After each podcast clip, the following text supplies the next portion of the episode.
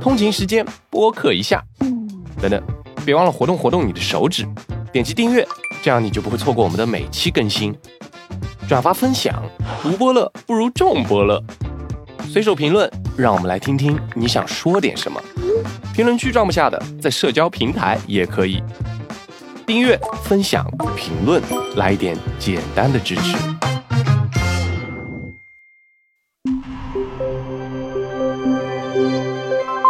JustPod，各位听众，大家好，欢迎收听这一期的《忽左忽右》，我是陈彦良。今天这一期我们的连线嘉宾是《忽左忽右》的老朋友肖一之老师啊，所以肖老师每次来我们节目，对吧？听众如果熟悉他以前做客的这些单集的话，就会立刻明白，就我们这期节目又开始来要讨论一个文学话题啊，而且肯定是围绕这个肖老师他所研究的这个领域，就十九世纪的英国文学。之前我们和肖玉芝一起来讨论过，就维多利亚时代这个英国的这些文学和社会史的这样的一个相互之间的关系，尤其讨论了维多利亚时代的这个光明面和黑暗面啊，分别做了两期，其实非常有意思。那今天的话，我们继续来跟肖老师谈论一个更具体的话题，也是前段时间，可能是今年年初的时候，当时我和肖老师应该还都没有被禁锢在家里面，虽然我们两个都在上海。那当时有一天我在刷朋友圈的时候，发现，哎，肖老师最近写了一篇文章，很有意思，讨论的是啥呢？讨论的是这个英国十九世纪文学或者说文学评论历史上一个梗。新西兰来客可以说是一个英国文学史上可以算是一个专属名词了。然后肖老师他那篇文章讨论的是这个新西兰来客背后所折射出来的维多利亚时代人的这个历史焦虑问题，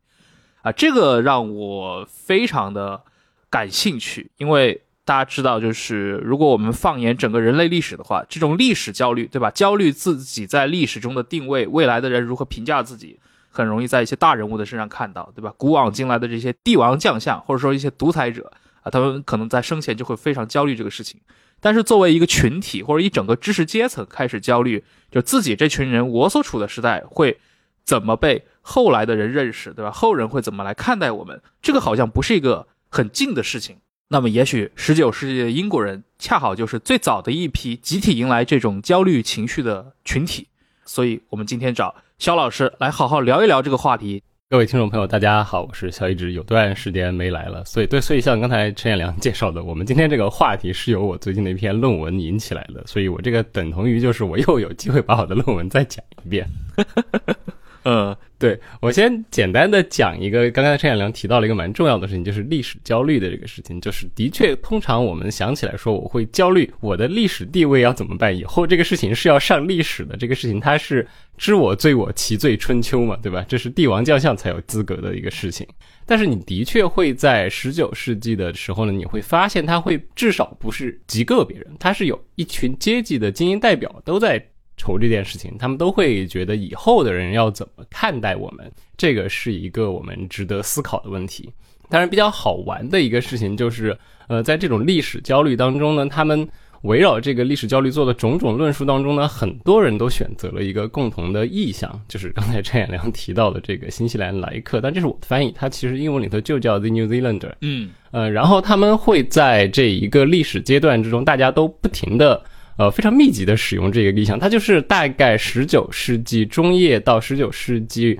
晚期的英国媒体的一个著名的梗之一。所以，我现在刚才还在开玩笑，我现在这篇论文里头，我是一个梗学家，我在研究一个梗。嗯，呃，但这个梗真的当时就已经滥用到了什么级别呢？就是大家可以想象一下，就是今年有哪些媒体里头经常出现讨论的话题，就比如说这两年的内卷，它绝对是有这两年这种内卷的这个级别的。基本上写文章都会出现它，到了什么地步呢？英国十九世纪有一个很著名的搞笑杂志叫《Punch》，一般会翻译成《潘趣》。嗯，然后《Punch》它是一个专门讽刺人的杂志，它同时也会讽刺其他的杂志和整个媒体界的故事。所以一旦有一个事情被登上了《Punch》，你可以反过来知道，OK，这个事情是非常的著名，当时非常的流行。所以在十九世纪大概。五十年代的时候，Punch 就画了一个，它是一般一般是讽刺画配文字这样的一个，他就出了这么一篇小文章，新西兰来客已经来的太多了。因为他当时这个原文他说是站在伦敦桥上的，他已经站那站太久，阻碍了大家的交通了。我们非常诚恳的邀请这位新西兰来客先回到新西兰去吧，等到他需要的时候，历史的将来他再出现。所以你从这个可以反推，就是当时这个梗已经用烂到什么地步了。我其实我在想的是，这个新西兰来客，对吧？他在十九世纪，大家对他的这个人物的想象。或者说，关于他的这个描述里面有描述他是一个什么样的身份的人吗？他是个毛利人吗？还是说他是个新西兰来的一个英国人？他肯定不是个毛利人。呃，因为我先把这个历史倒过来，就是他到底是什么时候出现的？嗯，呃，新西兰莱克这个人，他会跟一个十九世纪的英国历史非常重要的一个人物发生关系。待会儿我们讲这个历史焦虑，肯定会不停的回到他，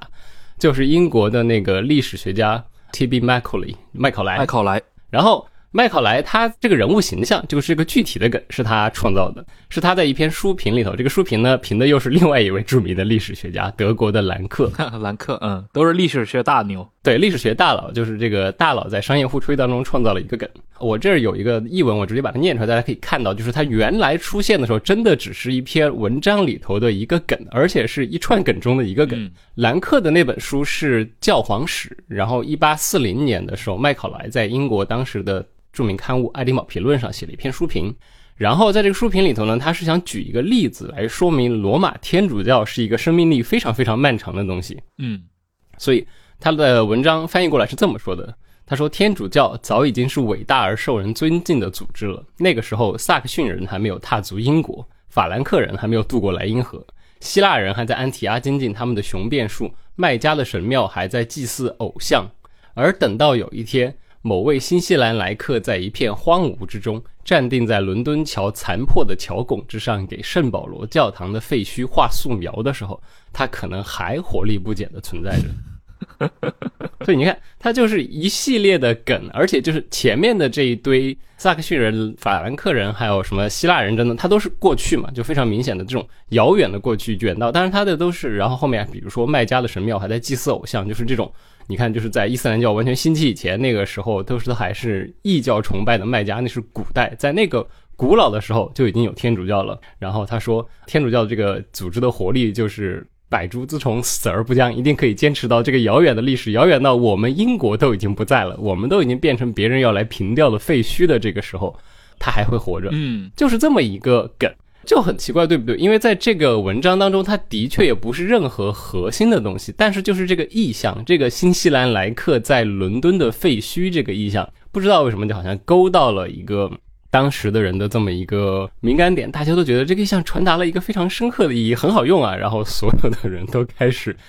不停的在各自的文章当中 cue 这个呃新西兰来客。真的有特别好玩的，就是《泰晤士报》它的历史国刊有一个数据库。你如果在这个数据库里头搜这个 New Zealander，你搜出来在十九世纪中叶当中，大多数时候这个这个当然指的肯定是新西兰人，但是只要不是这种事实性的新闻报道的刊物里头出现的 New Zealand，很多时候都是指这个未来来客这么一个梗。所以他就从麦考来的这个文章里头这么一点点东西。然后它变成了一个大家都会感兴趣的这么一个呃意象，然后变成了大家都会使用的这么一个形象。呃，这听起来确实是一个非常自上而下的造梗的这样的一个事情啊。因为我们知道这个麦考莱他算是辉格史观的最重要的历史学者了，那个丘吉尔非常也不能说推崇他吧，但丘吉尔深受他的影响啊。然后像兰克的话。叫所谓的科学历史之父，其实我们之前节目里面也应该提到过，就是提到过，尤其是他在德国的这种近代历史的学术讨论当中，一个非常重要的一个作用，就是他去反对那种所谓的叫什么历史哲学这套叙事。哦，第一对，因为应应该是我们在那个谈雷海宗北一辉那期的时候，其实提到这个事情，对吧？所谓历史哲学，就是你研究历史的时候，你开始去。跳出于事实本身，对吧？去做很多预判性的，以及试图去给整个历史做总结、做定论、做一套所所谓的价值判断，这个是兰克很反对的。就麦考莱在谈论兰克的一本作品的时候，然后在写书评的时候造了这样的一个梗出来，结果呢，就是因为这个梗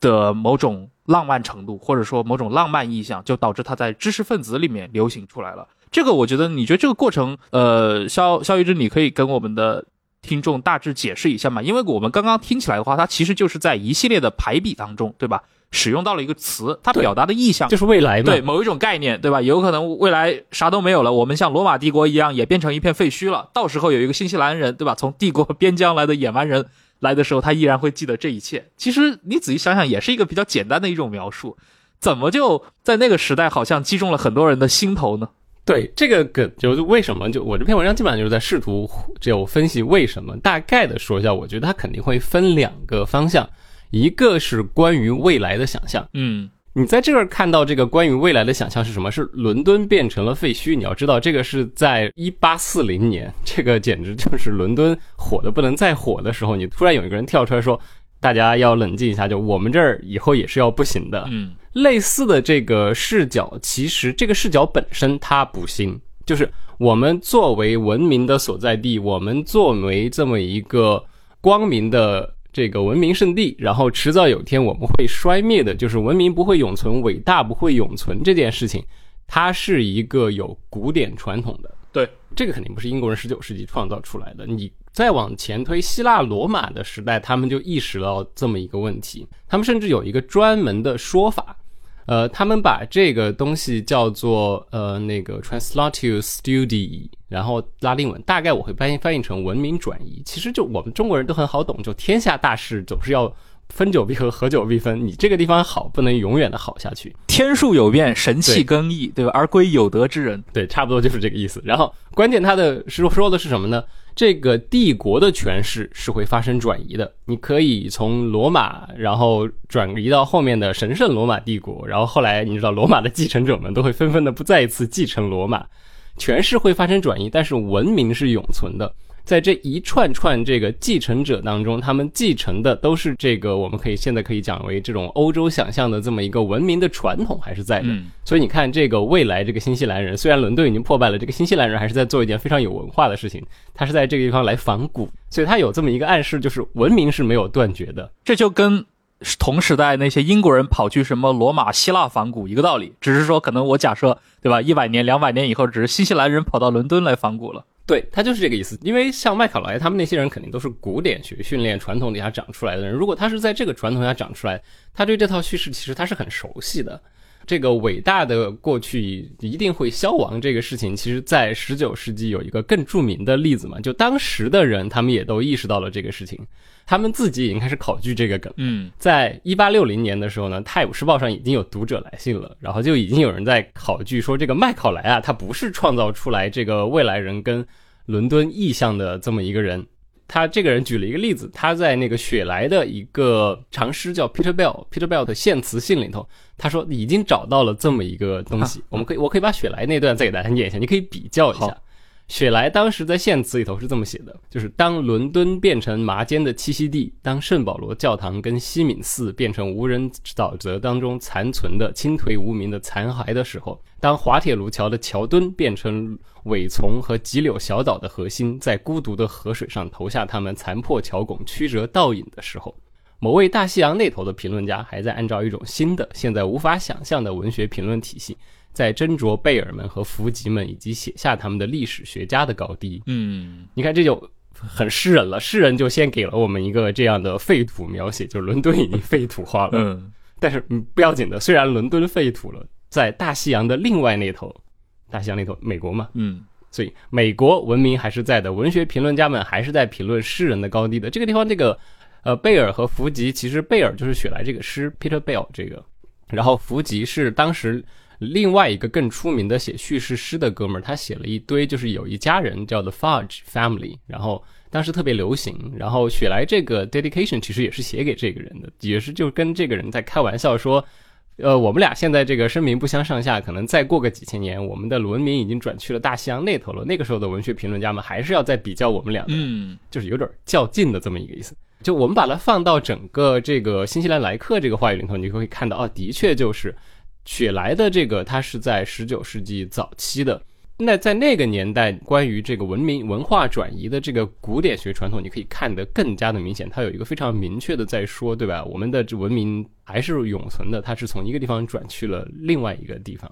对这套其实从那个就是审美的角度，从一个感性的角度，听起来很像有一种那种偏向于物哀的这种感觉啊。就是好像是一个非常西方古典的这么一套文化因素。因为我在看你当时写的这个内容的时候，尤其是提到刚你说到的这几个材料，包括那个雪莱的那首诗里面那个献词信里面的那些意象，对吧？就是你很容易想到，嗯嗯，这个西方古典历史里面的很多桥段，比如说当年什么古罗马时代，对吧？那个小西比阿带领罗马人去征服了迦太基之后，给整个迦太基撒盐，对吧？你这个羊的骨灰都不剩。但是你会发现，那个小西皮阿当时的那个所谓的历史叙事中，有一个非常浪漫的，或者说让后人很感动的一个时刻，就是他看着他手下的士兵在那焚毁迦太基的时候，自己居然流下了眼泪。他就对他的副官说：“他只要想到未来的某一天，罗马人也注定会像今天的迦太基人一样面临这样的末日，他就感到伤心。”你你会发现，像这样的一些环节，其实就有点呼应你刚提到的这种新西兰来客的这种，他是那种沿向历史未来的这套想象方式，他不是说面向过去，就是而且他似乎有一种接受了这种命定的呃文明转移的这种情绪在里面。对这个。可能也是为什么像那个麦考莱这种研究古典历史的人，会自然而然在自己什么书评里面信手就创造了这样的一个梗。对啊，你要想想，外在麦考莱之前，英国最著名的历史学家是谁？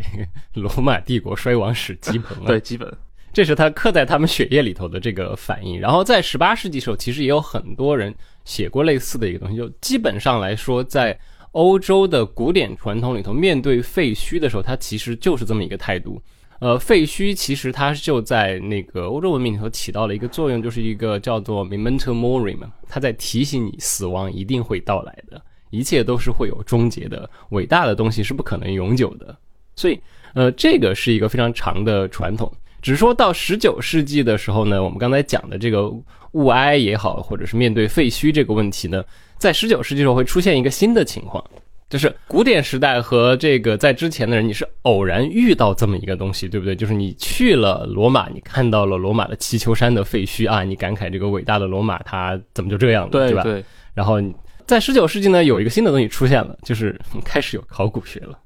你会开始主动的去发掘这个东西了。然后，呃，考古学的出现就会把这种所谓的和历史的相遇，从一个这样的偶遇变成了一个。有组织的这么一个知识生产的过程，那么在这个知识生产的过程当中，你不停的跟古代相遇，呃，那么对于某一些人来说，也就是不停的一次次的遭遇这个 momentum mori，不停的遭遇有人在提示你。古罗马的那个格言翻译成英文的，就是刻在墓碑上的，有一句拉丁格也是经常刻的，就是 What I am now, you will be。嗯，就是这种感觉。我现在这个样子，就是你未来的样子。所以，呃，举一个更著名的例子，也是跟雪莱有关的，就是这种遭遇古物、遭遇这样的一个影响。雪莱的那首名诗嘛，大家应该都听说过，那个奥西曼德斯啊，对，奥西曼德斯的那个设定，它是真真正正跟考古学有关系的。呃，这里头还有个故事，我们可以先讲一下。就奥西曼德斯他写的那个对象是什么东西呢？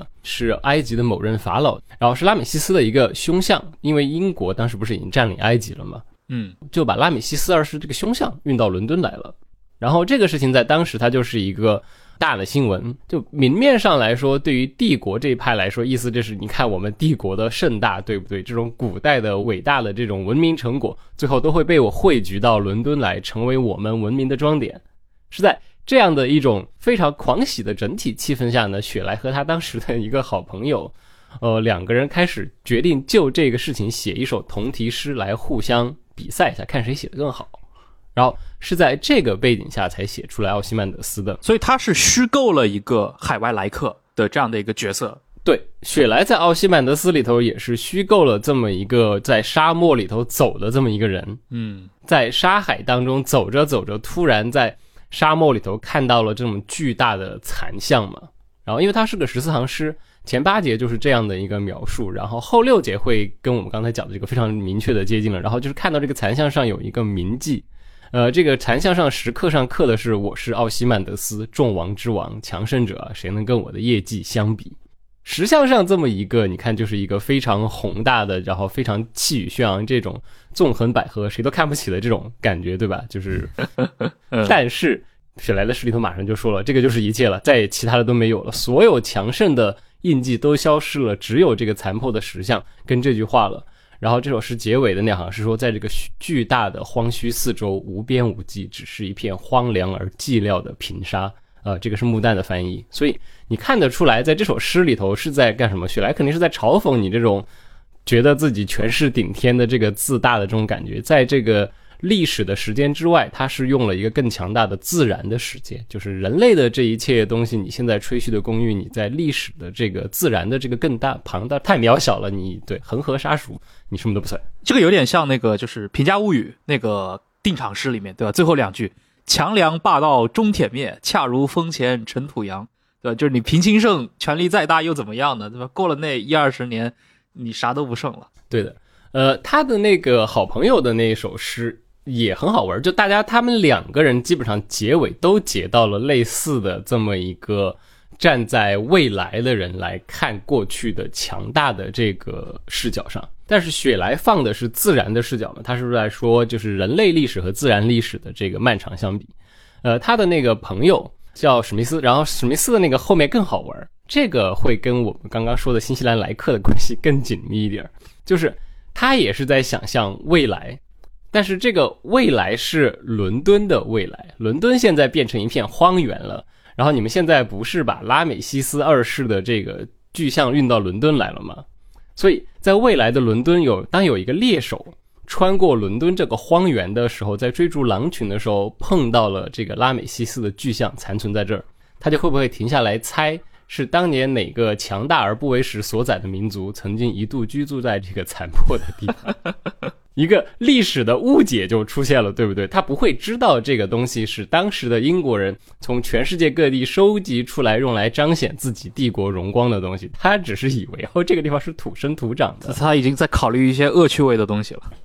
对的，所以在诗歌层面上，当然肯定雪莱那首诗，呃，无论是真的具体文字还是意象上，肯定会更胜过一筹。他对朋友这个真的像陈刚、陈小良说的，恶趣味的气氛太重了，就洋溢着一种我来开一个脑洞的这个感觉。对，但是恰好是这样的一个恶趣味，其实是更接近刚刚提到的这个新西兰来客里头他们的这个未来焦虑，其实。不太完全基于雪莱跟还有刚才这个我们提到的希腊罗马传统里头的这种物哀，这个对于强盛的东西不能长存的这个古典传统，他们开始担心一个问题，或者说他们有一个奢望，就是他们在想我有没有办法打破这个循环，我有没有办法控制住这一切了，跳出历史周期率，有一种想要是跳出三界外不在五行中的这个感觉，我要我要修真了怎么办？呃，所以。待会儿我会讲，就是他会在这里头搞出很多奇奇怪怪的想法跟设定来，呃，这个会比较好玩。然后另外再说回来，刚刚所以除了新西兰来客这两个层面，除了这个历史这个层面，还有新西兰的这个层面嘛，就是为什么他一定会想的是新西兰，对吧？哎，对。刚才在雪莱的诗里头，我们看到的呢，就是这个未来的文明的代表还是美国。这个其实还挺合理的，对吧？就十八世纪、十九世纪早期，你看看那个托克维尔去了一趟美国，大家都有觉得这个人类历史上从来没有发生过的伟大革命的实践地。所以，在美国刚刚成立的一段时间之内，美国其实承载了一种欧洲关于未来的这么一个想象，就会觉得当古老的欧洲不行的时候，这个新生的这个彻底产生的人类实验会来作为这个未来文明的寄托和象征。然后慢慢慢慢的，大家可能对英国人可能去美国去的多了，然后就觉得有点脱敏了，然后好像觉得美国没有办法负担起这么样的一个宏伟的未来想象了。然后到了十九世纪中叶的时候，当然这个其实也跟英帝国本身的扩张也有关系嘛，就英国人也越跑越远了，然后他们终于成功的去了大洋洲了。英国开发大洋洲的故事，原来有一个笑话，就说这个大洋洲的英国人他们都是怎么来的？大家都知道，就是这个流放犯嘛。呃，那个笑话什么就是 prison overcrowding solution number four，解决监狱拥挤问题，把人通通流放掉。但是呢，就是澳大洋洲恰好有这么一个地理位置的关系，慢慢的又会让人有了另外一些联想。因为什么呢？大洋洲在英国和当时的整个那个欧洲都有这么一个基本上通行的这么一个意象，他们把它叫做 the antipodes。嗯，这是一个地理学上的这么一个术语，中文会翻译成对指地。呃，讲听着有点悬。其实意思就是你拿一个地球仪，上面找一个点，然后在地球仪对应的那一侧，不是还有一个点吗？就是打穿，就是从这个球体的中心穿过去，这个直径这么连线，在直径不是另外一端还有一个点吗？对着那个点就叫对指地。就中学地理课，中国人应该都学过这个。我们这从中国挖下去，挖过地心会从阿根廷挖出来这个故事。阿根廷，对我以前还看过一个美国的一个恐怖小短片，是一个主题在墨西哥城，然后说他的那个。恐怖片的主角是来自于，也是挖穿地心的对面是来自于西藏的，所以是一个西藏雪人。好的，这这就以雪人雪人学可以的，对，呃，所以对指地这个问题就成了一个非常重要的这么一个想象，因为对指地它带来的是有一个想象，是有一个什么呢？它有一个对称的这么一个想象，所以就由不得让这些欧洲人去想象，哦，我们这边有一个欧洲，那地球的另一边是不是还有一个欧洲？所以在关于新西兰的这么一个十九世纪想象里头，这跟肯定跟真实的新西兰作为一个殖民地开发它是有区别的，这是一个文化想象的问题。呃，当然，这个文化想象它也非常重的介入了当时殖民的宣传，所以你看到一个非常混杂的一个，基本上是偏离历史的宣传，而且他们会说，就是不仅仅是简单的这个空间上的对称，它的大概的位置啊啊，这个气候啊，然后还有它是一个岛国的这个特点呢，都跟英国感觉好像互为镜像的。它的意思其实就是什么说，就是说新西兰我们可以把它变成一个小英格兰嘛。啊。它不完全是因为新西兰仅仅只是呃英国这套殖民体系里面非常边缘的一个，对吧？孤悬在大洋洲的这样的一个岛而已，不仅仅是作为一个边疆想象。对，它不仅仅是一个边疆想象，它其实本身在这个殖民地的宣传当中，它就带了一个，它是要做一个小英国。嗯，它就找了这么一个对应的关系嘛。当然很好玩，所以这个文化设定，呃，它流行到什么地步呢？可以给大家举一个例子，大家就知道了。就是关于这个对指地，英文叫这个 antipodes 这么一个设定，它流行到了什么地步呢？当时最著名的儿童读物之一《爱丽丝漫游奇境记》啊，对，然后这个爱丽丝在漫游奇境记开始，她不是掉进树下那个兔子洞里去了吗？对，对，她在掉的时候呢。这个爱丽丝就在那儿想，呃，英文原文是这么写的啊：I wonder if I shall fall right through the earth. How funny it seemed to come out among people that walk with their heads downwards. The antithesis, I think. 原文是这么说的，知识还很丰富，就是对小朋友知识很丰富，他知道我这儿要是掉穿了地心，是不是要去另外一头？然后想象中，对啊，那头的人都是跟我们是反过来的，脚朝天的。然后他最后这个 antipathy 这个词是用错了，就是这是卡莱尔经常干的事情，让爱丽丝乱用词嘛。他其实想说的就是这个 antipodes，就是这个对指地。嗯，所以你可以看，它已经是一个这样的一个想象，已经可以通行到我可以把它用在一个儿童读物里头，大家都能知道我在用这个梗。所以对于新西兰作为这么一个。英国对称地的这么一个想象，它其实，在新西十九世纪对于新西兰的这个帝国想象当中，附带了一个非常重要的作用。所以，我觉得当麦考莱啊，这个肯定也没有人具体考证到说，呃，麦考莱他具体对新对这个新西兰殖民到底做了什么事情。但是，就是当他在写这个梗的时候，我觉得他。可能就是在那一个瞬间，你知道，就想了一个，如果先写美国还是写新西兰，那在一八四零年十九世纪中叶的时候，可能可能写新西兰更符合大家对于这个未来历史的想象。你要去找一个未来文明的所在地，但是这好像听起来跟我们现在的某些硅谷富翁对于未来的想象力也是一样的，哈哈，还真的是，对吧？之前不是在聊生存主义嘛，就是一堆大佬的生存主义 bunker 都修在什么地方呢？新西兰啊。对我前段时间还在那说嘛，这个因为最近不是那个网络上中文世界啊，其实网络上什么润学也非常火啊。我就我后来有一次跟朋友讨论的时候，我就说这个润学鼻祖还得看当年晚清时代对吧？那个邵友莲先生对吧？当过台湾巡抚的一个士大夫，他在一九零一年对吧就。高瞻远瞩，看出来这个未来整个北半球都不太平，就是欧洲也不行，中国也战火连绵。过去那种什么小乱必成、大乱必相的这种方法论是肯定会失效的。说建议他的子孙跑去美国，那你明显看看得到，对吧？到了二十一世纪，万一有第三次世界大战的话，美国肯定也不安全了。那我估计的话，就只能往南半球跑。那新西兰显然现在是一个被很多人看好的地方。对对对对对，呃，不光只是这个中土爱好者，我觉得大家都爱去新西兰。嗯，是的。呃，回到这个十九世纪英国人，实际上的情况是，新西兰当时南北岛开发和殖民，它的确跟之前的英国的殖民会稍微有那么一点不同，也就是稍微啊，它没有那么想象的那么好。就是他们会标榜一个什么事情呢？我们不是去说武力强占啊，怎么样？我们是从毛利人那儿买来的。但是后来你还不是打仗了，只不过就是那个毛利人战斗力比较强，你们不愿意花这么大的代价。他有一个大概的故事，我们先大概讲一下。就是这头有一个很重要的人，叫做 Edward Gibbon Wakefield。这哥们儿出身是个世家，你看他的这个 last name 和 middle name，他的中间的名字是吉朋。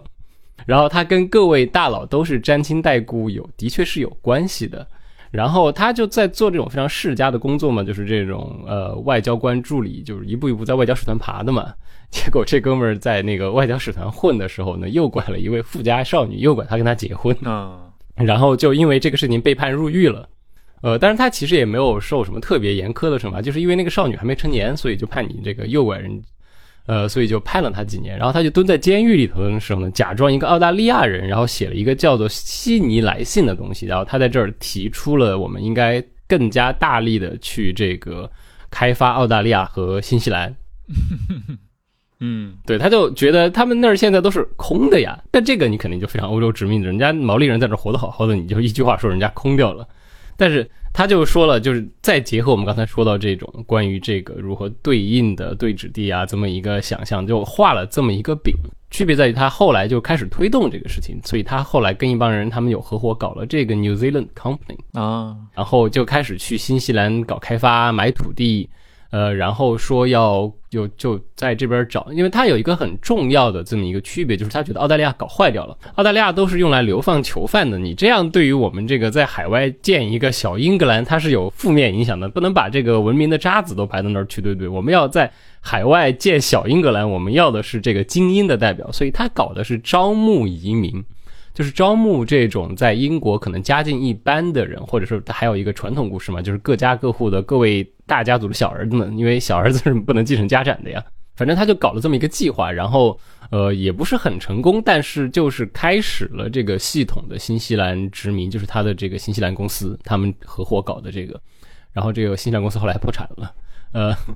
呃就跟所有的伟大殖民项目一样，最开始的那个人多半都是成不了的，成但是成了先烈。对，成了先烈，伟大的先烈，给大家留一个念想就行了。这个 Wakefield 这个人倒是还挺有意思。如果你研究英国帝国史的话，他会跟英帝国的种种种操作都有关系。他还介入过加拿大的事情，还有介入过什么澳大利亚的事情。就是他是一个呃非常的这种帝国式思考的人，就是想着如何要把这个英国的文明四处扩散的这么一位。所以他主要是通过这种，比如说你刚刚提到的注册什么新西兰公司这种商业行为来参与这些。你说的这套殖民扩张吗？对对对，它是那个和实际有关的那个部分。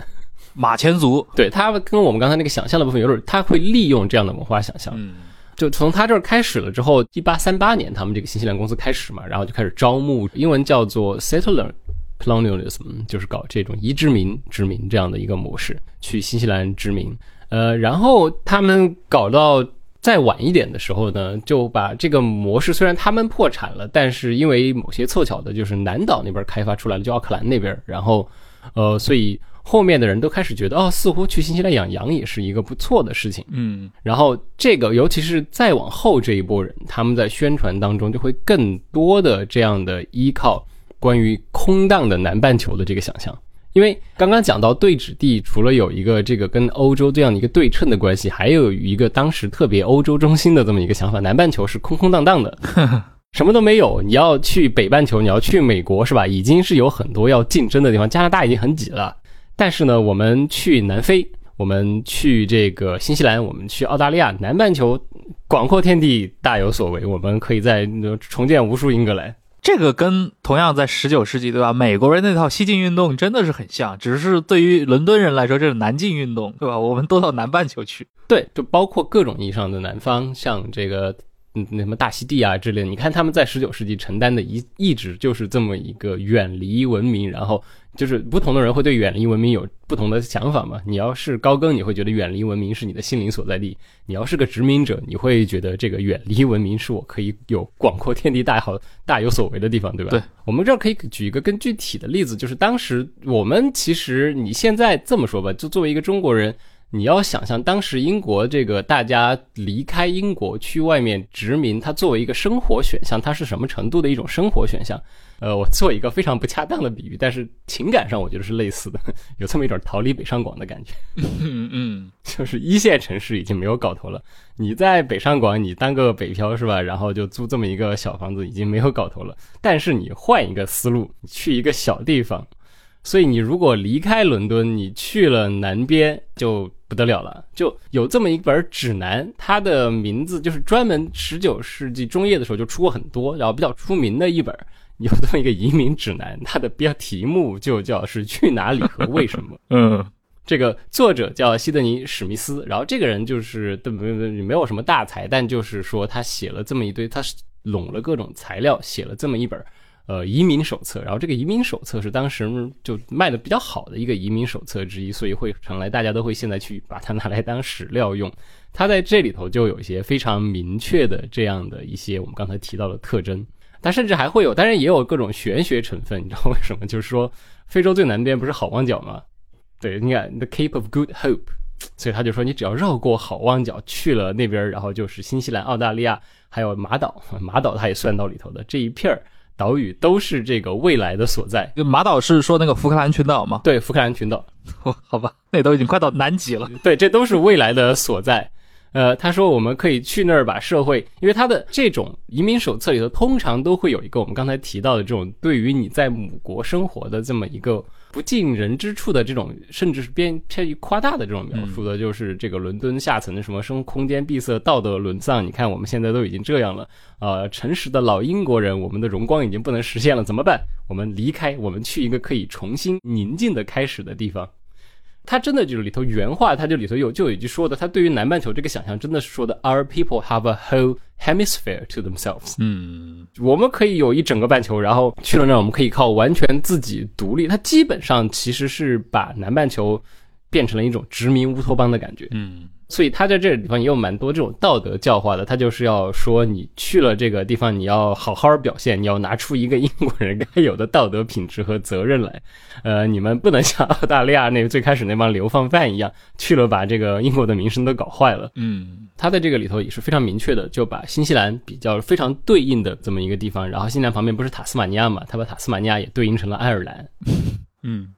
对，就是这种对指地穴，两边一定是对称的。所以在这样的一个大的这么样的一个十九世纪里头，整个对于新西兰和南半球的幻想当中，它会承担一个这样的一个职责。它不光只是一个边疆的问题，它会三炮就变成一个殖民乌托邦，是一个大家可以重新开始、可以见证未来的地方。所以研究新西兰历史有一个很出名的叫 James Billick，然后他有一个总结，就是说当时十九世纪的人。在这个想象新西兰的时候，这帮英国人他们会用什么词呢？他们真的是会用这种什么应许之地、人间天堂这样的词来描述新西兰的。英美系好像都非常吃这一套。你看美国人形容对吧？是山巅之城对吧？对，山巅之城、应许之地都一样，就是因为在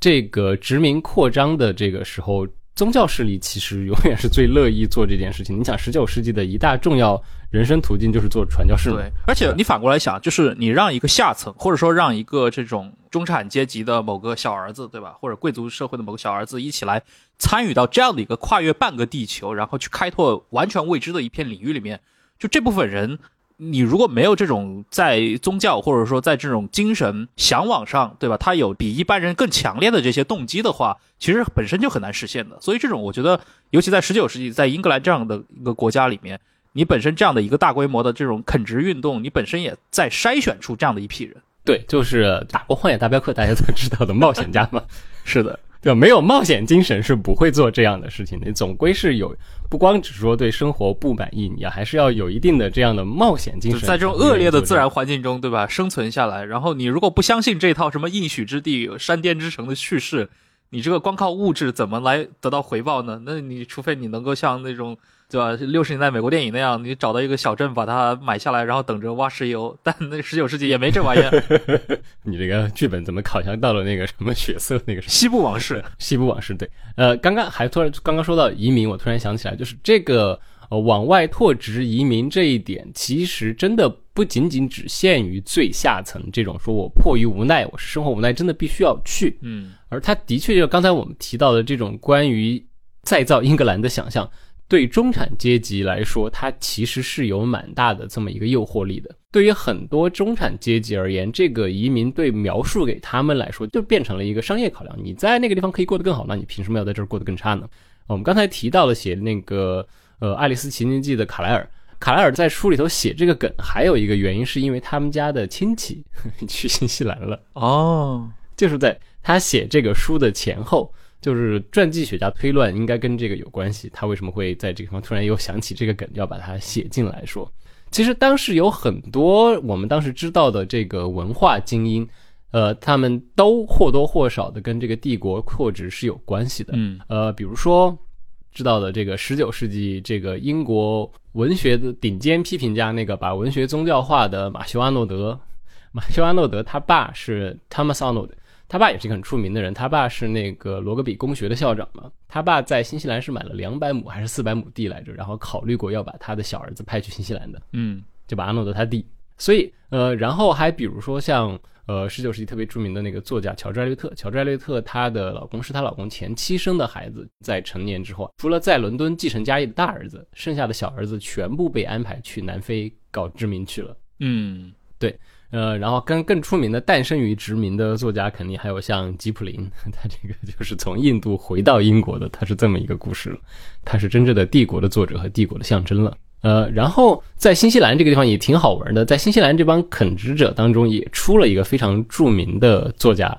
呃，然后他在这儿写的那本书，恰好就跟我们刚才说的这些把新西兰和未来想象放到一起有一定的关系。呃，这个人叫 Samuel Butler。呃，巴特勒他后来出名是因为他后来有一本书叫做《The Way of the Flesh》，他在那本书里头是一个半自传体的，然后在那里头疯狂的呃嘲讽了19世纪维多利亚人的各种板板正正的这么一些状况，所以那本书后来会成为一个很著名的反维多利亚小说。但是他的这个第一本其实也很出名，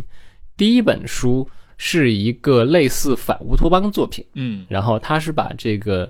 呃乌有乡 nowhere 这个词倒过来拼了一个地名叫做 Airhorn，然后他的那本书的题目其实就是这样的，他是以他的新西兰生活为基础，然后想象的这么一个未来世界，然后这个未来世界里头有很多很好玩的事情，然后。一个基本的问题就是，它这个未来世界架构是纯粹的达尔文式的未来世界的架构，所以它里头有一张非常著名的反对机械化的这么一张，就是这个机械用着用着，他们就进化了，越来越好了，最后最后差点把人干掉了，然后未来的人痛定思痛，把机械通通干掉了，然后只保留最简单的这些助力的呃这种工具，任何复杂的机械都是被禁掉的。嗯哼其实你可以在这儿就已经可以看出来的这种它的这个新西兰，它它里头有很多这种关于未来社会的这个生活状况的那些描写，其实都是基于他是养羊的，他是在新西兰这个放羊的那个经历来写的，很多这种劳作啊、社会社会生活的状况，其实讲的都是新西兰。嗯差不多总结一下，就是说，呃，在新西兰这么一个，在这个十九世纪的维多利亚想象当中，新西兰就会被不光只是作为一个边疆存在，它会承担了很多更复杂的想象，关于成为这么一个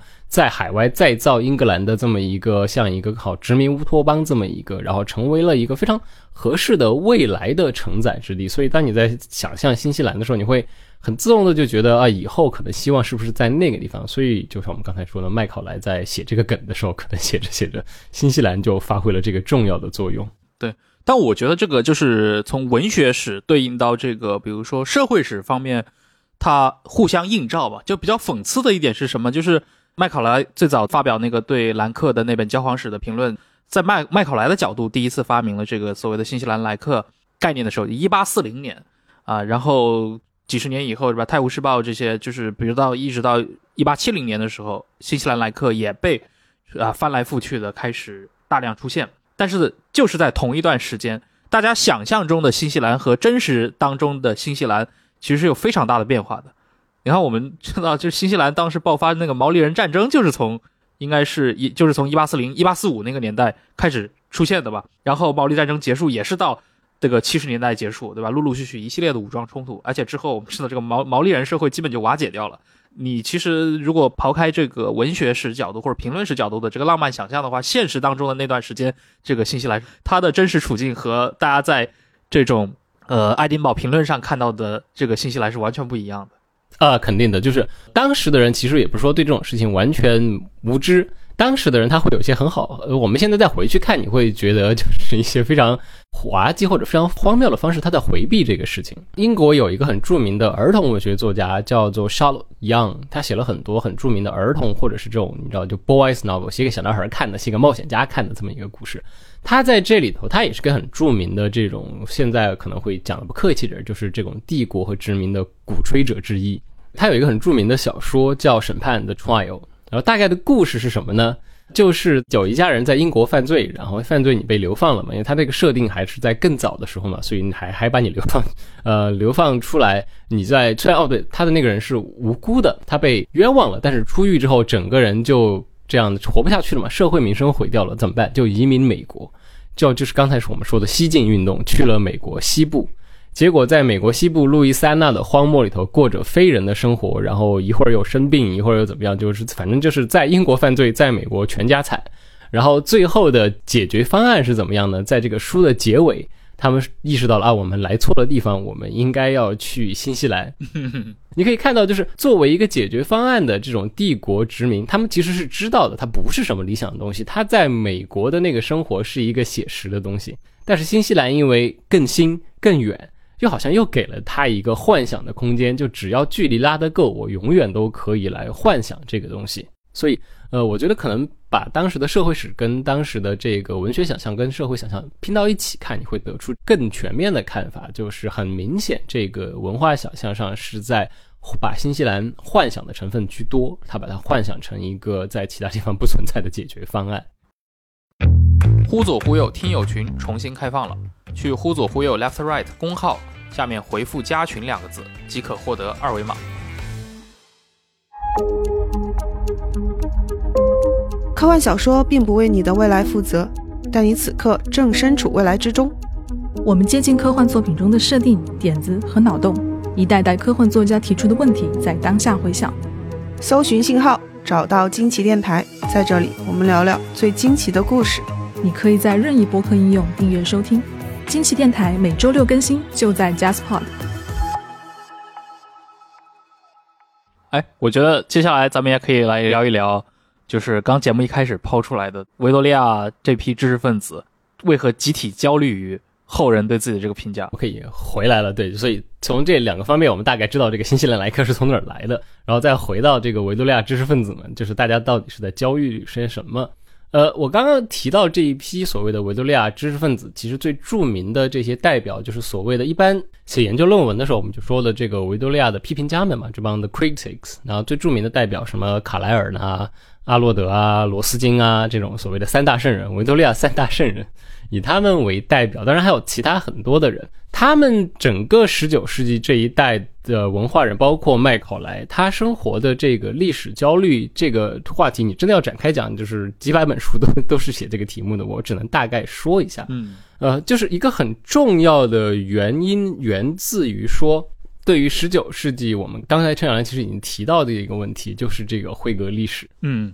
辉格历史，它是一个永远是站在现在去看过去的这么一个角度，而且他要坚持的认定就是过去的一切都是为了现在这个宏伟的目标前进的。我们过去的种种变动。都是要来到现在这个伟大的欧洲民族国家，但是在英国，当然就还有更明显的，就是英国人写很多时候写历史都是为了证明我们的这个议会民主制是一个伟大的东西，过去的一切都是向他准备的。对，呃，麦考莱的这个英国史他很著名的，开篇他就说过这么一句话，呃，原文是这么说的，呃，The history of our country during the last hundred and sixty years is eminently the history of physical and moral and of intellectual improvement. 我们过去这一百六十年的历史都是一个进步的历史，在全方面都是在进步。当然，这个潜台词就是，所以我们现在是比过去一百六十年好了太多了。所以就有这么样的一个关于前进、进步，然后或者说换一个这个术语，就说就是这么一个线性进步的历史观，它出现在了当时的人的这样的一个呃心目当中。所以你如果觉得，历史一直是进步的，那你站在这个现在，你往过去看的时候，你肯定充满的都是这种荣耀的感觉，对不对？你看过去的人，哎，不行，原始到了我们这里就先进了，我们就现代了。那这个你如果已经这么想了，你其实就只要再想一步，哎，等一下，那未来的人要怎么想我们？还真的是，对吧？就是如果我们一直是进步的，我们一直都是在进步的话，就是如果你坚信这个是历史的基本底色，历史的规律是进步，那么再过一百年后的人也可以嘲笑我们了。你看十九世纪那么原始人，对，所以他们当时的人也确实用了这么一个想法，然后就在《泰晤士报》里头有一篇文章也是这么一个梗，他就是这么写的，就是七一八七零年的时候，呃，这个新西兰莱克在《泰晤士报》，他其实也就是这么开篇的一个。总结的这么一个梗，他其实是想串一下当时那段时间出了几个什么事故啊，还有犯罪啊这样的事情，他就用一个梗来开一下篇，综合的串一下。呃，然后他就说，等到未来新西兰来客来的时候，他就说这个著名的或者说是臭名昭著的未来人，因为当时这个梗已经用烂了嘛，这个未来人会在这一大批专家的帮助下来这个探索《泰晤士报》的档案库，当他看到。七零年五月十五号的《泰晤士报》，他是在写这个一八七零年三月十四号的报纸的时候，当天发生的种种会让他惊恐的回望这些十九世纪野蛮人的生存状况。嗯，你看，他们自己也意识到了，就是对于未来人来说，我们就是这个野蛮的人呀，我们没有什么好说的。你现在觉得自己高级的不得了，但是你到了未来，你往回看一下，我们也不是很行啊。呃，这样的一个就是站在。想象性的，你站在一个未来，然后回望已经变成历史的这么一个现代，呃，在十九世纪晚期，七零年往后之后，它会变得更加的常见，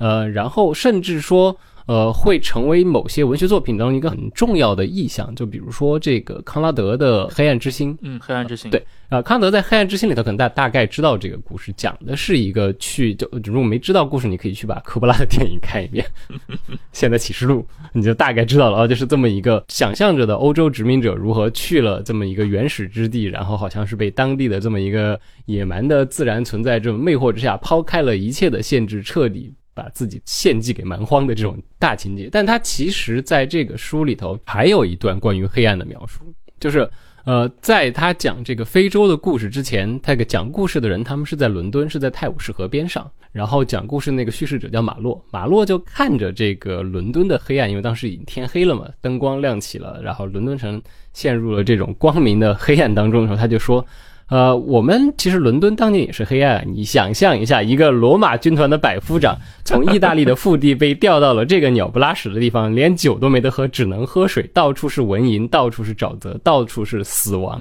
对不对？所以他在这个书里头，他在这儿是非常明确的这么一个。把伦敦、把欧洲这个所谓的欧洲文明的进步跟现代拆解开的这么一个时刻，他就在提醒这个听他故事的人：你、你、你以为你现在是什么进步的时刻？你觉得自己非常了不起？历史的角度换一换，你也是黑暗。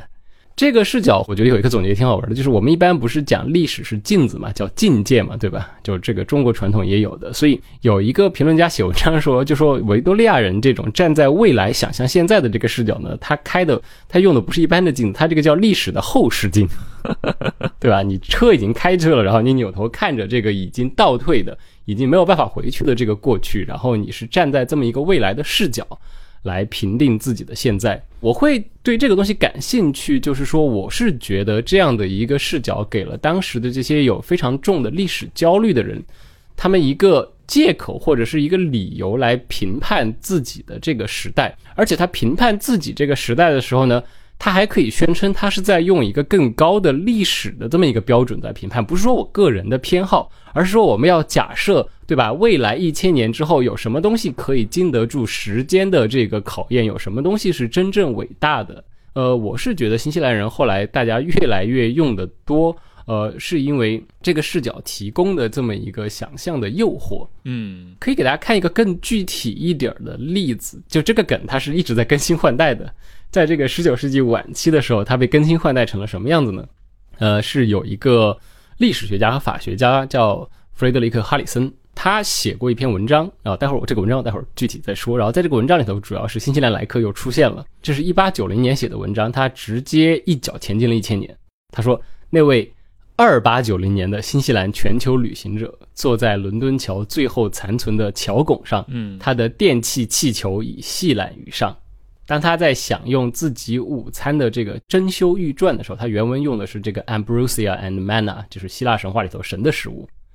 啊，在这个享受自己午餐的同时，也在试着眺望覆盖圣保罗教堂和威斯敏斯特教堂的土丘之时。如果这个时候他身边有一份电子照片版的1898年的地形测量局地图，这对他该是多大的帮助！而如果在这份古城的地图之外，他可以加上伦敦城在遥远古代的真实景观，那么我们这位来自新西兰的年轻朋友将会是多么的知识渊博，简直是一位德国教授的九次方。那这位新西兰朋友立刻就可以写一本叫什么《大英帝国衰亡史》。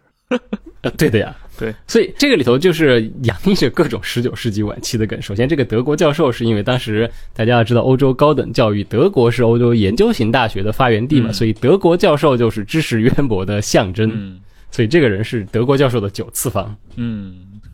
是，而且他刚刚的这种叙事，对吧？那个你刚刚提到的一个这个二十九世纪的新西兰的全球旅行者，对吧？坐在伦敦桥残存的桥拱上，坐在这种废墟上，然后享受自己的这种旁边是电气气球，这是这是这是非常科幻感的。气气然后他的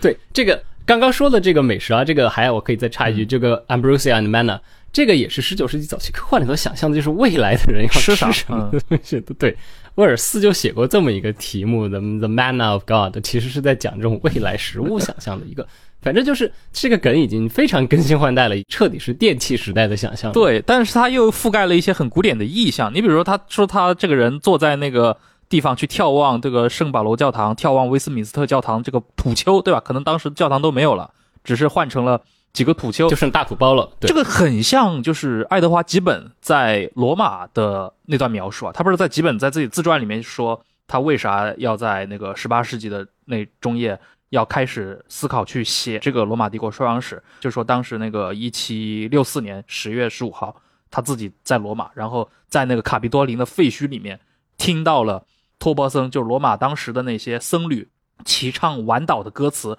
然后这个歌词在空中回荡，然后这个地方又是过去曾经是这个朱庇特是那个宙斯的神庙，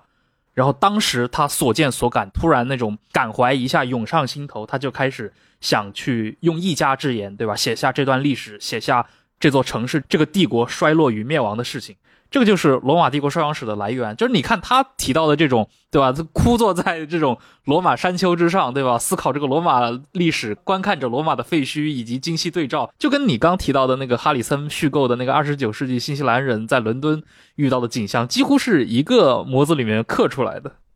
我可以肯定，哈里森写的时候肯定是 Q 了几本的。对，就他们这代人肯定都是看几本的啊。关键这个地方像你刚才说的，就是这儿就像有一种历史的通感，你就在这个地方，然后你突然看到眼前的这个景象和历史它重叠起来了。然后这个其实也跟我们刚才提到的这个希腊罗马传统它还是相通的。嗯，但是在这个地方，就特别一八九零的一点是什么？你们有没有发现，它其实不太需要去写这个呃衰亡史了，因为它这个想象里头有什么？它有电子版的一八九零年的地形测量局地图，它有这个伦敦的古代实景，就是说它手头是有照片的，它可以对着照片对着实物，有一种这种好像。就跟打游戏你要调一下视角，三 D 叠加，就是把这个你眼前看到的东西跟历史画面就重合在一起了，这样的一个效果。它还是一个很进步史观的东西，它不太像吉本那批人当时看罗马史的时候，他要面对什么所谓的黑暗的中世纪这套，其实没那么进步的，就是历史不总在进步的这套历史观。对，它这个是一个进步史的未来技术想象的东西，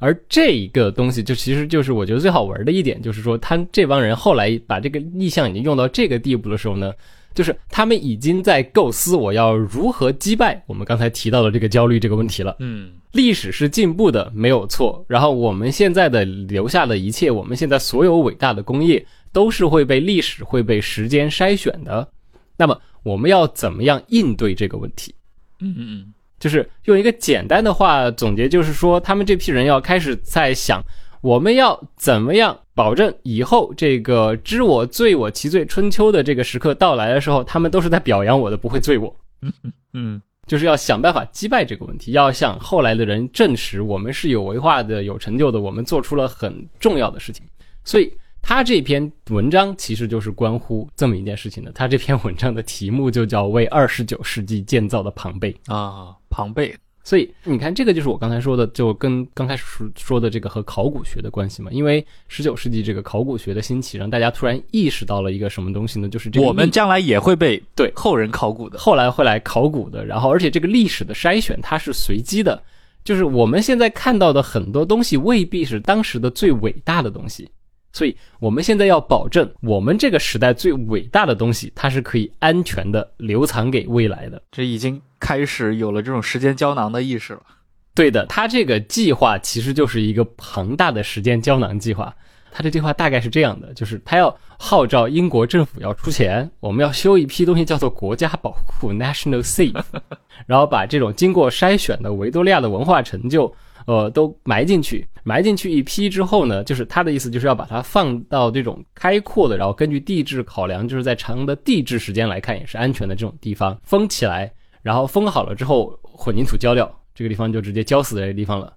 然后每隔一个世纪，每一个世纪的人都往里头放东西，就每一个世纪给自己修一个这样的这么一个宝库，嗯，然后一直修，一直修，修修修修到二十九世纪，这样到时候的人可以按照时间从前往后的顺序慢慢开，然后这样就可以看到我们给他们保留下来的东西了。呃，它这个地方的这些文化成就。呃你可以猜一下，他都构想了我们应该放些什么东西，就是什么东西是维多利亚人们觉得应该是我们的伟大文化成就。维多利亚时代总不能是什么蒸汽机之类的吧？那当然必须得有啊，那那直接把那个什么当年水晶宫里面对吧？这个世界博览会里面那些对吧？奇技淫巧的玩意儿全部塞进去得了。呃，你这个地方其实就非常准确的想到了哈里森在想的东西，他非常的明确的就说了，我们筛选这些东西留给未来的标准是什么呢？他就有一个提议，不如这样，我们停办几年世博会，我们来办一场给未来的世博会吧。就是这样的，他的构想就是要像办世博会一样，然后把这种最高的工业文化成就都放进去，所以他想了要把蒸汽机不是一般的蒸汽机，而是要放史蒂芬森的那台火箭，要把 rocket 放进去。然后还有像其他的特纳的画呀，然后各种工业就好多，它有一个好长的例子。然后还有，当他到了这个文化人物的时候，他就还是要要要藏痞一下人物的。所以某些不行，这个人不行。然后，但是像什么卡莱尔、阿诺德啊，他们这个级别的这些人啊，还有像像什么他的好朋友赫胥黎他们，这这都是要放进去的，这都是我们伟大的文化成就。嗯，所以你可以看到，就是这么一个意向，它激活的就是这么一个操作的可能性。我现在宣布，我裁断这一切的标准。我为什么觉得你是维多伟大的维多利亚成就？不光光只是出于我个人的偏见，我是站在历史的这个大历史的角度在猜测的。我在扮演这个历史洪流，我觉得你们是够好的，你们可以经受得起时间的考验。这是一个千年大计，要把你们留下来。嗯，这个就是他们当时考虑的这个我们要怎么样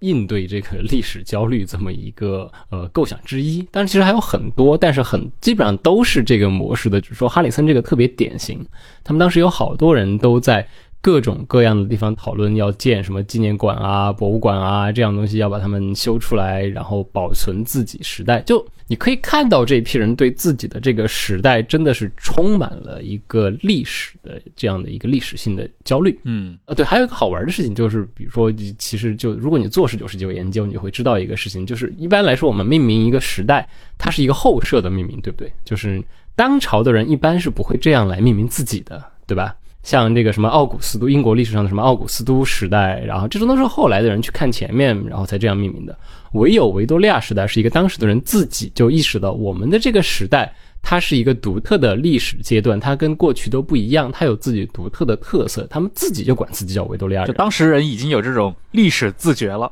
他们的他们有高度的历史自觉，他就觉得我们这个时代就是不一样的。就对啊，就比如说刚才我们说的这个哈里森这个文章，他发表那个杂志叫什么？那个杂志叫《十九世纪》。嗯，就是那个杂志创办的目的，也就是我们要在这里呈现整个这个世纪里头优秀的思考。就是它有一个高度历史自觉，已经在这个呃评论里头了。其实就有一个。评论家说，就是这个十九世纪杂志本身就是这么那样一个 national safe。你在这里头，你可以看到当时十九世纪中晚期的时候，英国的种种文化想象的汇集。嗯，就我们听下来的话，像这套，比如说新西兰来客，以及它随之而来的这一整套对于我们这个时代，对吧，在未来历史叙事中的这样的一个地位，后人如何评价我们，其实还是建立在一套当时流行于十九世纪英格兰的这种，比如说进步史观的这一套历史叙述之下的。它和当时，比如说在英国以外的这些地区，你比如说像呃法国、像德国、欧洲大陆的这套，因为他们的史学传统也是非常的深厚。我们知道有这种像年鉴学派这种，也有呃，刚刚其实之前就提到过了，像兰克这种的，他特别讨厌这种宏大叙事，或者特别讨厌这种给历史做这种定性判断的这批历史学者，就是他们和英国这批维多利亚知识分子，好像这个历史观上还是有点区别。那么对于欧陆来说，他们有类似的这样的一个历史焦虑吗？这个就不是我特别熟的东西，我只能大概讲一下跟这个英国历史有关的这么一个部分，因为我也最多算个历史爱好者。呃，兰克在英国的地位，它其实也是非常高的。兰克的这个科学历史，然后客观的这一系列要求，其实也是影响了英国历史的这个职业化的。就是到十九世纪后半叶，大学真的开始有历史讲席教授。最开始的那一批人，其实很多人都是在继承兰克的这个做法，他们是兰克的英国再传弟子们。所以英国的这个史观，它跟欧陆肯定是有相连的，因为和兰克相对的，比如说还有谁？还有黑格尔同志，对对吧？就有历史的哲学，有这个黑格尔的历史主义。我们是要在历史当中理解这个现代的，你要放到这历史的语境里头才能理解。但是更重要的是有历史的精神，有这个伟大的时代精神的眼镜，对吧？对，尤其是像黑格尔同志的这套历史哲学观，是深刻影响到了马克思。对啊，所以就是这个 zeitgeist 这个时代精神这样的一个东西。但是黑格尔的这个其实和英国的这一套想象，它其实可能会更近一点，因为好像在英国十九世纪研究里头，我们一般他们会说这个区别，会把它叫做它是一种浪漫主义的这个史学观，就是唯心主义史学嘛。嗯，对，他会呃就是在考虑说说历史有这么一个大的规律。那其实你可以看到，像我们刚才说的这个新西兰莱克，他就是呃虽然他是一个进步史观之下召唤的，但是他的这个焦虑其实就是来自于这个。还是和希腊罗马传统的这种周期律的这个感觉，它是没有彻底甩掉的。它是用进步史观来摆脱周期律的感觉。对，除了这些，你还可以看到别的人，就是他们是怎么样在讲述这个当时十九世纪怎么看待历史的问题。这不还有一个非常著名的同志，就还有托尔斯泰同志，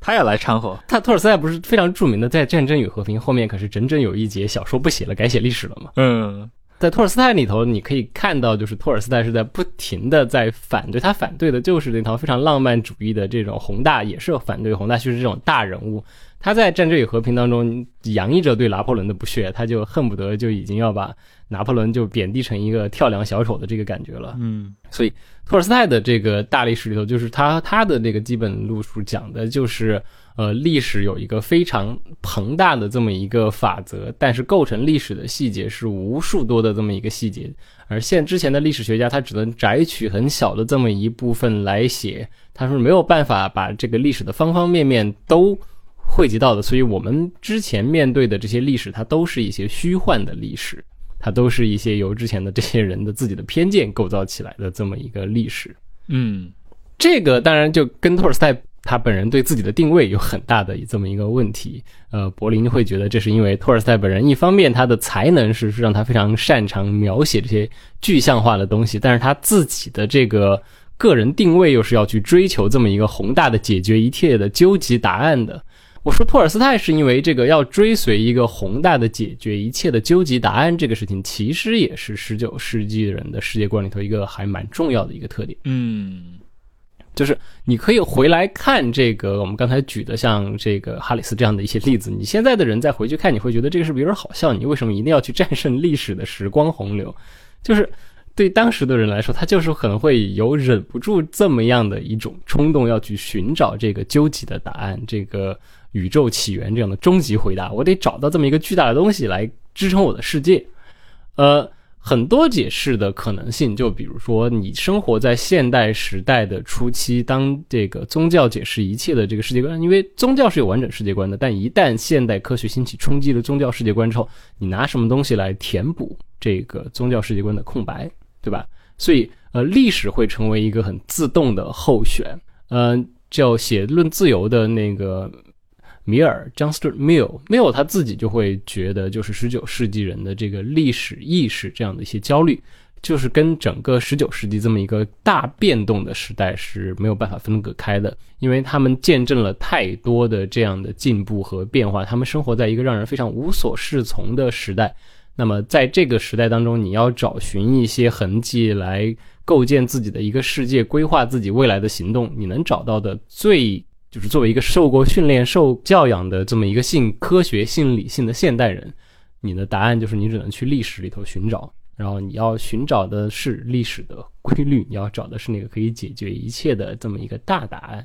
所以，呃，我会觉得整个这个可能从我这边看出来，就是十九世纪的历史，可能多多少少都会有这么一个冲动在里头。对，哎，其实我们最后也可以提一下，因为我们最早跟肖一之聊。那个维多利亚时代的废土小说，对吧？当时把它也跟这个晚清的这个废土小说、晚清的科幻创作做了一个对比，因为那个时候中国已经被转入到了可以说主要是当时的，比如说第一强国英国所主导的这套国际秩序，他们的这套文明社会框架里面去，所以在很多议题上，呃，大家是具有这种趋同性的。只是说，当然，当然各个地区啊，各个国家它有一些很在地化的一些更细分的一些议题。那么对于历史焦虑这个问题的话，晚清人三千年未有之大变局，这个焦虑够够了，焦虑到极点了。那那已经是出了躁郁症了，我觉得。对，这个问题其实就是这么说吧。英国在现这个世界的现代化当中，就可能有人会不会这么赞同，但是至少英国人都会觉得，我们现在生活的这个时代的很多议题和基本思考的路径，都是诞生于这个英国的，而且都是诞生于十九世纪的种种讨论当中的，所以。当英国的这一切话语，它变成了一个晚清救亡图存之后，我们要变成一个效仿的对象的时候，那就很自然的就被当时的中国人就接收下来了。对。这种进步史观也好，或者是这个物竞天择、适者生存的这种这种社会达尔文主义的这个一个视角，就这个我其实一直可能会想觉得好玩的一个事情，就是中国接收的其实都是社会达尔文主义的这套东西，而不是说真正作为这个生物进化论达尔文。你知道，达尔文本人要等到。民国一九二几年才会被翻译成中文，之前翻译的都是赫胥黎的《天演论》。天演论对进化与道德那本书，或者是那个现在可能就除非你是做十九世纪英国人，你否则你不会读的那个赫伯特斯宾塞斯宾塞的作品，就是纯粹的啊，斯宾塞对对吧？Survival of the fittest 这话是他讲出来的，跟达尔文没啥关对，跟达尔文没啥关系。所以我们是在这个背景下进入现代世界的，就是你人家把你拉进去的时候，就是你可以看到。救亡图存的那个时代，就是就是严复和鲁迅他们在焦虑的那个时代，进化论进入中国的时代。因为你进入这个世界的时候，这个世界在进行的对话，就是我们刚才看到的哈里森这样的，他们已经把自己陷到这个进化跟线性历史的焦虑当中，他们自己已经在试图回答和解决这样的问题了。那。你进去之后，人家关心这样的问题，你就 自动的也就陷入了这场讨论当中。我觉得会有一定这样的关系，它的确成为了这个晚清中国进入现代世界的一个语境之一。对，在这一百多年的近代历史当中，中国人是一次又一次的重新的睁眼看世界。他可能不止发生了一次，他不止在魏源、林则徐那个时代开眼看世界，他到最后，比如说最近四十年到改开的时代，他重新又要又要去睁眼看一次世界的时候，那种焦虑。所以我我们可以看到有一些。词汇什么开除求疾这些词汇为什么从 清末对吧一直用到今天？就是大家始终是沉浸在这套叙事里面，被这个东西压的其实有点喘不过气来。对，这个其实也不光是中国的问题嘛，就大家都会在线性历史这个东西，就是一旦你认定了有先进有落后，落后就要挨打这样的这一套话语之后，那你就很难出得来了，对不对？除非有一个很大的外力来推破这么一个东西，打破这一切，否则你就是陷在这个赛道里头了。你一旦觉得你是来晚了的那个人，你能做的事情就只能不停的往前奔跑去追别人。一旦你陷入这个追的状态之后，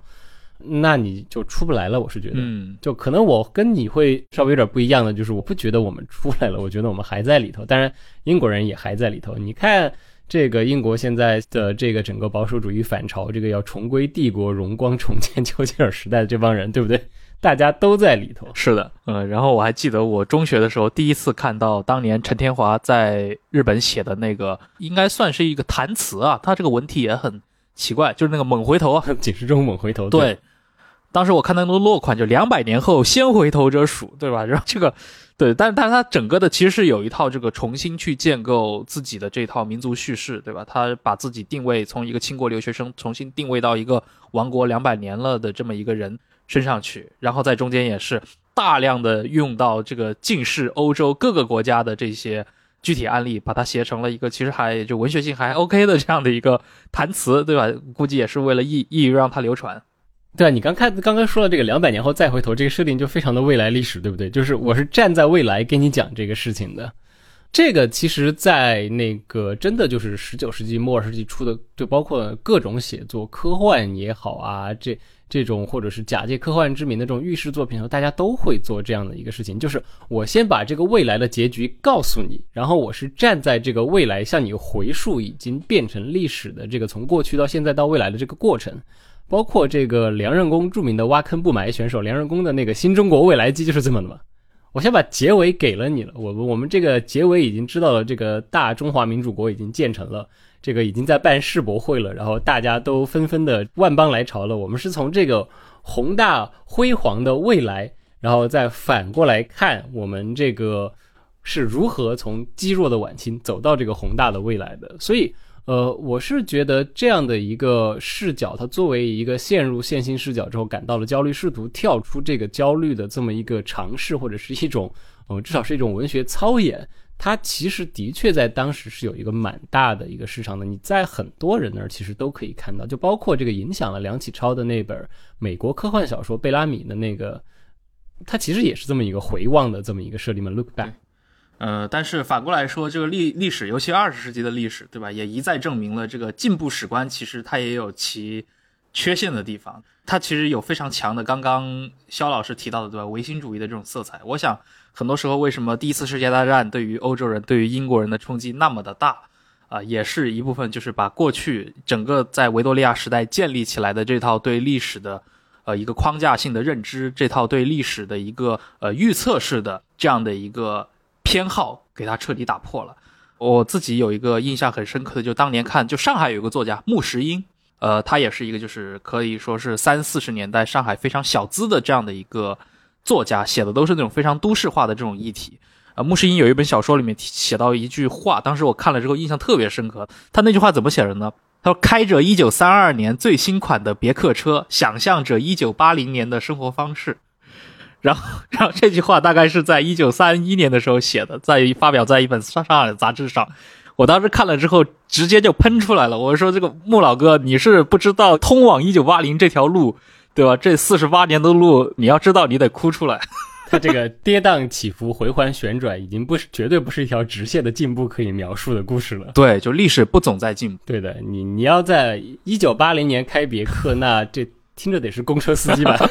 是的，是的。”挺好玩的，但反过来说，其实它也证明了维多利亚时代的这些英国人确实也很幸运啊，就身处在这样的一个，我们可以说放在整个的人类历史上都属于一个相对来说非常黄金的这样的一个时段，能够去有这样大篇幅或者这样大时间跨度的历史来支撑他们这种对未来的见解。对，呃，这个。的确是，就是说我为什么做十九世纪研究，很大的原因，就是因为他们的这个特殊性和他们跟我们这个世界作为一个奠基人的这么一个关系，会让我对他们的当时的种种提出来而没有实现的这些设想会非常的着迷，所以我会觉得他们可能会不会给我们现在带出来一些别的这样的一些启发。呃，但是再讲一个，刚才陈彦良刚才说的，顺着说一下，就是维多利亚时代人他们对自己的这个时代的总结，嗯，他们其实就是你这么看的。一个很著名的人，那个跟达尔文一起，他们之前没有交流，但是各自分别发明进化论的那个华莱士啊。华莱士因为他家穷嘛，他是自己为了要挣钱，他在一直在马来工作，然后他在马来西亚根据自己的观察写出了进化论。然后非常著名的就是因为华莱士给达尔文写信说：“我有这么一个理论，你看他到底行不行？”然后达尔文才意识到完蛋了，我这个憋了二十年的东西被别人想出来了，我再不发表，我这个署名就要拿不到了。最有效的催更。对，最有效的催更，所以他们两个人就他是赶在呃，华莱士这个出来之前，他先把自己的这个憋了这么久的东西赶紧放出来了。啊，当然华莱士也是知道这个事情的。他们后来这个第一届那个达尔文协会的奖杯也是给华莱士的，就是他们两个人之间倒没有因为这个事情发生任何局域。呃，但是就是华莱士这个人，他就是生活在十九世纪初，然后去世的时候是已经翻过了十九世纪，嗯他见证了这个世纪，他应该是活了八十九还是九十多，然后写了一本自传。他这个自传的题目很好玩，他这个题目英文叫《The Wonderful Century》，